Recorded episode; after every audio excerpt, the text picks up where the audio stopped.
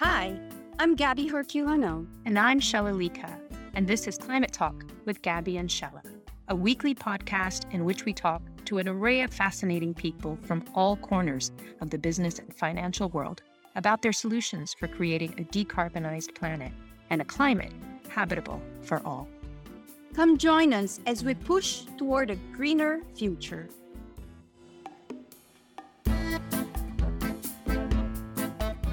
Very excited today. We're talking to Maya Philipson, who is one of the um, co-founders of social justice company Adasina. And it's a bit of a change for us, Maya, because we, we've been talking a lot about climate change from a lot of different angles, from technologies to counting carbon. But social justice is something that actually has a lot to do with climate change. But first, we wanted to talk a little bit more about your journey you come from the investment advisory side. You co founded an investment advisory firm over 15 years ago.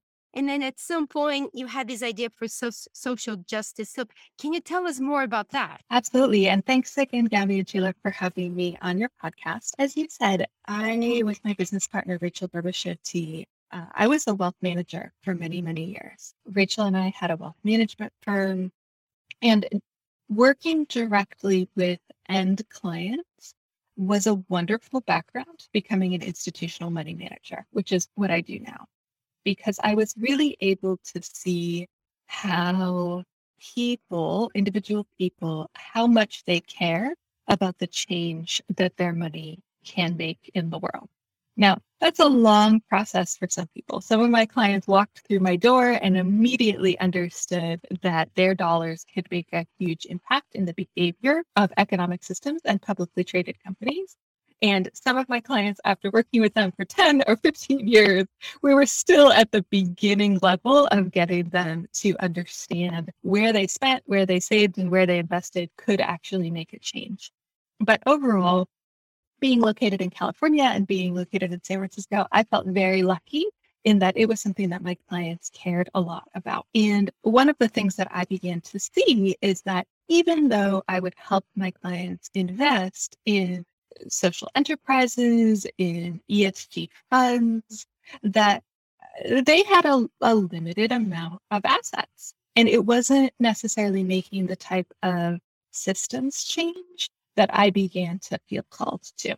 And so at the very end of 2020, my business partner and I actually closed. Uh, we merged our wealth management firm into a large California based RIA. And we launched Adasina Social Capital because we wanted to make change as large as the economic system. And after years of working with individuals, we could see how hungry some people were for that.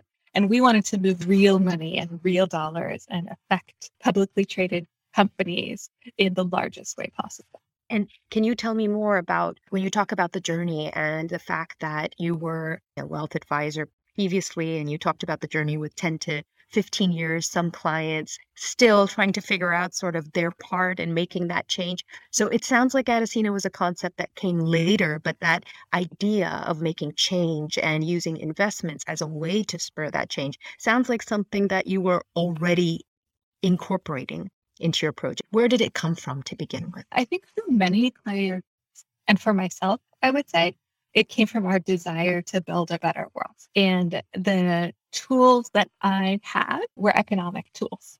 And so I think for some people, when they see a world that they don't agree with, they take to the streets and protest. And some people write letters and some people make amazing art. And I wish that I was an amazing artist that could make paintings that would change people's view of the world. But sorry, I have a background in economics. So when I look at a problem, I like to hit it with a big stick of money and see if that solves it. So I think that my clients and myself, as climate change deepens, as sea levels rise, as uh, particularly in America, social unrest uh, continues and inequality grows, we started looking around for ways that we could make change. And my answer was an economic answer. And so I started counseling my clients and starting my own journey of learning how we could use money to affect change. And of course, philanthropy is absolutely one of those ways. But there are other ways as well, some of them investing, some of them other types of economics. And that's what I became uh, very drawn to. So, can you take us back to that moment uh, a few years ago when you and Rachel decided, let's do this, let's start this company, and share with us why the name, why ETFs, and that theory of change? We get it, it, it resonates with us. We have a similar background, right? That capital markets can be a source of good. How did you put it all together? I'm a bit curious on the name as well. So, Adasina, uh, which is A D A S I N A, is a it's actually a, a proper name if you spell it quite slightly differently a-d-e-s-i-n-a uh, it's a proper name in the yoruba language for a girl. It means she who opens the way. And we were rachel my business partner and i looked high and low for a name that we felt really resonated with us. And in the family history that rachel had done she believes um, that she can trace her ancestry back to Yoruba speaking people who were stolen from West Africa and forcibly brought to the States. And so it seems to us to be such a fitting and appropriate name for the work that we want to do here in America and also bringing some of her and many African Americans' deeply complicated history into the present in the forefront of what we do. And I would like to say that we did some sort of amazing focus group, but really we it kind of came to her that it, in just like a flash of insight. Uh, we had over a hundred possible names. We were putting them all in a spreadsheet. Of course, we put them in a spreadsheet. And when she entered that one, both she and I immediately knew it was the right way. So that's a little bit about our name. And I'm so glad you asked because I, I really love talking about it how we sort of came to our theory of change is a little bit of an interesting story. As I said, that we worked with a lot of individuals. And one of the things that we saw is that in individual portfolio construction, especially around high net wealth individuals, that the system is set up such that you, as an advisor, you are kind of counseled to reach out to your clients and do sort of a values based exercise and ask your clients, well, what's important to you?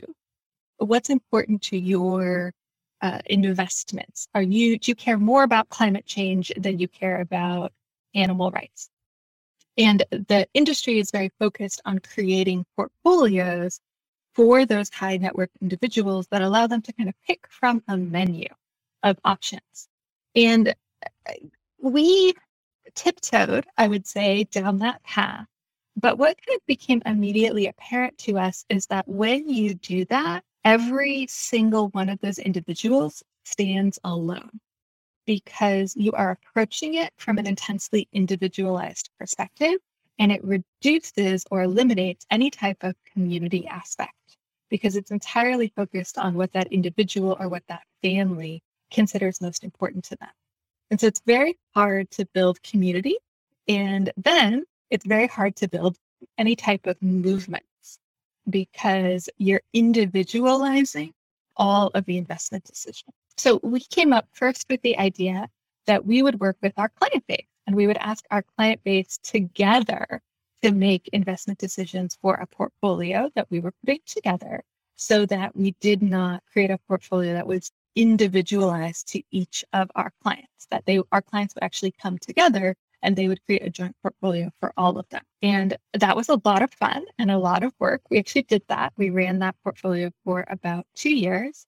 And then we noticed that there was only a certain amount of information that our clients, our, our community members at that point were all people who were generally quite well educated. They all had access to wealth. A lot of them were self made individuals.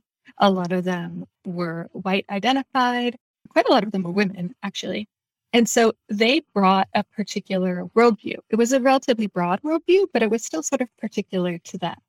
And there were certain issues that we weren't addressing particularly well in our joint portfolio because no one in our community had enough knowledge. And so we, Rachel and I decided that we need to look outside of our community for some of the answers to those questions. And we formed the theory that we now follow at Adasina, in which we believe that we are a bridge between social justice movements and financial markets. And so the way that we do our screening is that we reach out to social justice movements who are the people who are most impacted by the behavior of economic actors, of publicly traded companies. And we source knowledge from those social justice partners and our social justice movements about what kind of screening that they would like to see in a portfolio. And so we still co create our ETF. We just do so now at a much, much, much higher level with our social justice partners. What a fantastic approach. And as Gaby said, definitely resonates with us the, the, the power of capital markets to influence and do good and for investors to have a voice that way. And uh, can you help us and, and the audience understand a bit better? So if you take, for example, one of the social justice movements and causes. I know there have been so many in the US, especially recently, and such important ones. And perhaps give an idea and an, an example of the kind of companies or how you would go about choosing those that might represent that. So we reached out to a social justice organization called the Poor People's Campaign, which was actually uh, started by Dr. Martin Luther King. It was one of the last things that he was doing before his assassination and it was kind of taken up eh, about 15 years ago. And it is fundamentally a faith based organization. And one of the things that they do at the Poor People's Campaign is they do advocacy, engagement, and education around issues of those who are economically disadvantaged. And one of the very interesting things about that group is that it's a group that historically is completely not in the market at all. And so I, my business partner, we have a lot of background in sort of like Fama French and Chicago school economics. And so one of the things that we believe is that the markets, the financial markets are very good at taking in all available information. But we had the question, financial markets can't take in information about people who are not in the market. But people who are not in the market are still users of services and goods, and they're still interacting with market participants if you think about publicly traded companies as market participants. So we became super interested in what people who were not actually in the market, what information they might have that is actually a factor in the behavior of publicly traded companies. So we had a summit with the Poor People's Campaign. And one of the questions we asked them is um, what would make these people market participants? We know, we believe that these people have important information to share with the markets. I believe in capital markets. What would they share and how can we get them to, to share information? And the Poor People's Campaign said, well, these people can't participate in the markets because they're poor. And so the best way to get them in markets is to increase their standard of living. And the best way to do that is to increase wages. And the Poor People's Campaign pointed us towards an organization called One Fair Wage. Now, one of the very interesting things about America, for your listeners who are not here, is that we are a collection of federated states. And so we have federal laws and we have state laws. And one of the things that means is that we have a federal minimum wage, the minimum wage you're allowed to pay people. And then certain states have minimum wages that are higher than that federal amount. So, depending on where you live, I live in California, which has a minimum wage of around $15 an hour. Someone would be paid more than if they lived in, let's say, Louisiana, which follows the federal minimum wage, which is 725 an hour. Now, this is true except for workers federally who are classified as tipped workers. So workers who receive a large portion of their income from tips. Those workers can be paid at a federal minimum wage of $2.13 an hour, which means that if they do a shift and they receive no tip, they can take home a paycheck that shows $2.13, which made me want to leave the United States forever. Where do those tipped workers work? They generally work in restaurant and bar environments. They're generally women. Many of them are women of color. And one of the ways that they receive tips is by being, let's say, jovial to their clientele, being helpful and nice and sweet, maybe wearing a, a shirt that's a little tighter than they might be comfortable with on a day that they're not feeling it, but they know that it'll bring in a lot of tips. And that in and of itself has a huge power inequality huge racial implications that we do not have time to get into today. But the Poor People's Campaign connected us with an organization called One Fair Wage. One Fair Wage is a or is an organization that grew out of doing union and organizing work in the restaurant industry. And One Fair Wage is advocating for the federal minimum wage to be raised and the abolition of the tipped minimum wage up to 13 an hour. And so once we talked to One Fair Wage, we made an investor coalition to make a investment case that actually paying workers at this low rate was bad for company and bad for company profit. So at Adasina, we did kind of two separate things. The first thing is that we screened out publicly traded companies, most of who were in the food and beverage and hospitality sections, who paid legally, but paid their workers a federal minimum wage of 213 an hour to show those companies that this was an unacceptable practice.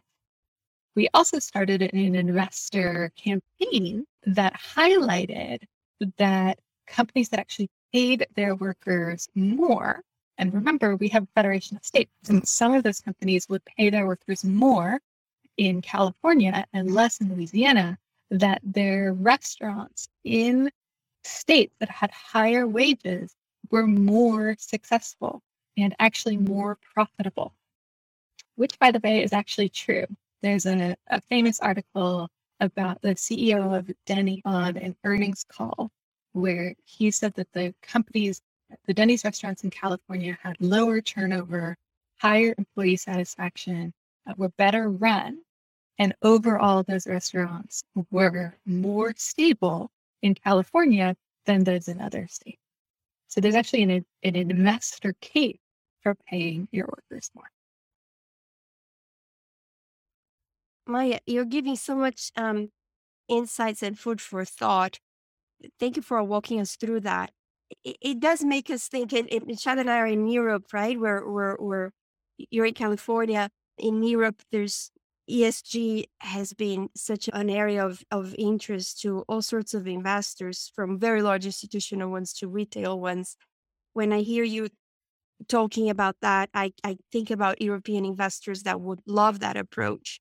How do you see the ESG unfolding in the States? Do you see Adasina as a big part of this ESG broadening? Share us your thoughts from California. You know, ESG in the United States has a pretty long history. Actually, we started doing what we now call ESG or SRI investing in the early 90s, but it was very, very climate focused. And it started with in what we call inclusionary screen. So it was specifically looking to invest in quote unquote good companies or social enterprises. Uh, the problem with that is when you do that, you end up with very small portfolios. So in probably the early early to mid 2000s, uh, companies started moving a little bit away from climate and started looking at all different factors, and they started using exclusionary screens. Then we had a market crash in 2008. And after that, in the 2009 2010 rebound, a lot of that rebound was in oil and gas. And so these companies who had put together these ESG SRI funds um, really, really lagged. And nothing gets a portfolio manager fired faster than years of terrible returns. And so people who created ESG SRI funds started using what we call like a best in class or scored system, in which they looked at all companies across all industries and tried to find the best in every industry. And the reason I'm telling you that kind of long historical story is that Adasina was born a little bit out of rejecting that scored system because we're not interested in investing in any oil and gas, despite the fact that, for instance, BP might get a higher score than Exxon. We don't believe that that still makes either of those companies in any way socially responsible. It is true that Exxon is the company in the world that spends the most on green energy research. God knows where they're putting it, but uh, they've got it locked up in a vault somewhere, I'm sure. Um, but that doesn't make them a socially responsible company. And so, one of the things that we do at Adasina is we use exclusionary screening. But exclusionary screening, as we've seen, is not, it's wonderful, but it's not always enough. It does move markets, but you need a lot of money. And so, where we start and where we really shine um, is that we do a lot of investor organizing. and we do a lot of work in investor coalitions because we believe we are stronger together. We're built on community. And so what we hope at Adasina is not necessarily that we change. I would love to say that the work that I, I do and the work that we do at Adasina will ch- change the financial markets forever. Um, I don't know if my company can do that, but I do believe that we can do it together. And that I want to play a key part in creating investor coalition that can come together with all of their dollars and show the economic world a better version of justice. The work you're doing is so important, and you see us nodding our heads along because we believe very much in the same approach of exclusion and not just allowing companies to say they're green or whatever, do business as usual and yeah. not really change uh, anything. And it, it sounds like from what you're saying, eh, an important part, therefore, is that piece, as you said, the investor coalition. And so, I guess just a question about that. So, how would you describe, or perhaps not describe your typical investor, but you know, how does that piece of it work? And do you have the full gamut of investors that are very active and interested in that piece? Do you also have those that perhaps are are content to provide their money and know that it's going towards their part of the system change. And so how do you sort of balance that that spectrum of desire to be engaged and and how do you go about it? Because I find that really fascinating and very important and such a key part of therefore your theory of change. Thank you, Shaila. We're still working that out. I'm going to tell you the truth. You know, we are uh, our firm is about a year old. Uh, next Wednesday, uh, December 8th, will be the one year anniversary of the launch of our ETF. We're extraordinarily proud. So we're still working that out. And one of the things that we're working out is how to really communicate some of the amazing work that we do and who we need to communicate it to. We have a website, we have a social media presence, and that works for a lot of our investors, what I would call, you know, a retail investor, an individual who's simply buying shares of our ETF and they will read about us in the New York Times or they will uh, see us mentioned on Twitter and they'll read a little bit about us and, and see how interesting we are. And that's enough information for them. Then we have some, maybe some institutions or a foundation that is is more versed because of the collective knowledge that an organization has, this, the more than the sum of its parts, um, about making systems change and they might be more interested in our theory of change. They might int- actually be interested in becoming one of our coalition partners as well as to become investors and to learn more about us by perhaps joining one of our coalition, joining the Racial Justice Investing Coalition, signing a pledge put together by our uh, one of our social justice partners, such as One Fair Wage, that they will hold certain standards within their organization. Um, then we have maybe the corporate actors who are our, our largest people that we are interacting with, who are usually corporate social responsibility departments or shareholder engagement departments. And they're mostly bemused by what we're doing. I do have to have a small shout out to ICCR, which is the Interfaith Center for Corporate uh, Responsibility, which is a US based faith based organization and they do a lot of shareholder engagement. We are mm-hmm. members of ICCR, which is open to all organizations, not just faith based organizations. And they take and request a lot of meeting with corporate governance structure. And they send very short, very old, very scary none to those meetings. And they get whatever they want mostly and I bow down to the tiny, tiny nuns. You think about this in a very different way. It, it is so beautiful. And if you take this forward from where we are, a month away from 2022, and you look at 2030, where do you think you will take this? Where do you hope you will be, and where do you realistically think you will you will get in like a bit of a push pull? Mm-hmm. Share with us your kind of hopes and dreams if I look out to, to 2030, I see us being a thriving institutional asset manager. We have uh, multiple strategies that we are looking at launching in 2022. And of course, we have our flagship product, our Adasina All Cap Global uh, ETF, whose ticker is JSTC, the one whose anniversary is next week. And I think that's it's a wonderful product because it's an all cap global screened product and there there aren't that many of those. And so we've just had a lot of uptake and a lot of traction with that. But we have other strategies kind of waiting in the wings. So as we get larger, I can't wait to bring those strategies to market. The other thing that happens when I look into the future is relating to my theory of change is that I hope that there is more uh, differentiation in the market and so we have taken some of what I consider the bad actors in a corporate space and we have concentrated them, perhaps put some of them out of business, but it has become clearer and clearer that corporations need to act in responsible ways and that corporations really are accountable to their shareholders my business partner Rachel likes to say something corny that she says we're trying to put the public back in public company. But we truly believe that corporations have lost sight of the fact that they are public companies. They're raising money via the market from the public, and thus they are they need to be